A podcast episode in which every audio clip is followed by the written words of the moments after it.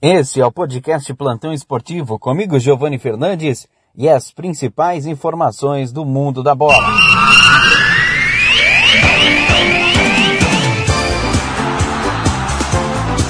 A gente começa falando sobre Libertadores, oitavas de final, começaram na terça-feira.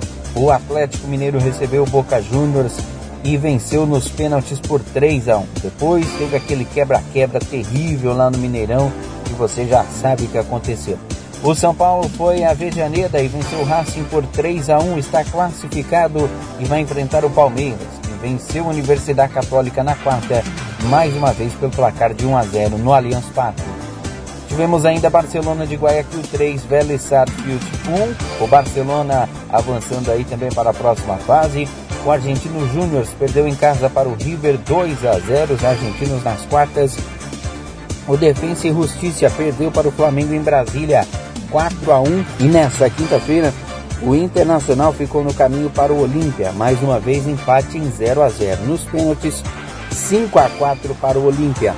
O único brasileiro que ainda não jogou pelas oitavas é o Fluminense, que enfrenta o Cerro Portenho eh, na terça-feira, dia 3 de agosto, às 19h15, com a vantagem de 2 a 0 no placar. Falaremos ainda da Copa Sul-Americana. Terça-feira, o Grêmio ficou no caminho para a LDU de Quito 2 a 1. O Atlético Paranaense bateu o América de Cali por 4 a 1. O Arsenal de Sarandi recebeu o Sporting Cristal na quarta-feira e ficaram em 1 a 1. Com esse resultado, o Sporting Cristal avança pelo placar de 3 a 2 no agregado. O Bragantino recebeu o Independente Del Valle e empatou em 1 a 1 em seus domínios. No agregado, 3 a 1 para o Braga nas quartas de final. O Júnior de Barranquilha venceu o Libertar fora de casa, mas como no jogo de ida foi 4 a 3 para o Libertar, o Libertar avança devido ao número de gols fora de casa. Na quinta-feira, o Independente recebeu os Santos argentinos com aquela catimba, tudo normal, né? O empate em 1 a 1 deu a classificação para o Peixe, com um agregado de 2 a 1. Tivemos ainda Penharol 0, Nacional 1. Com esse resultado, o Penharol avança devido ao placar de 2 a 2 no agregado, com gols marcados fora pelo Penharol.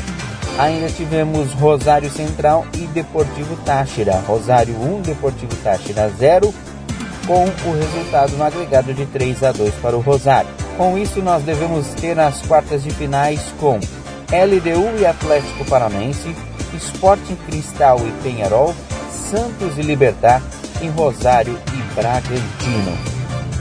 Agora vamos falar sobre o Brasileirão que chega nesse final de semana a sua 13 terceira rodada.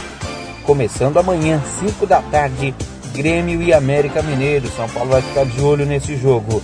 O Palmeiras encara o Fluminense às 19 horas. No domingo pela manhã às 11, Atlético Mineiro e Bahia.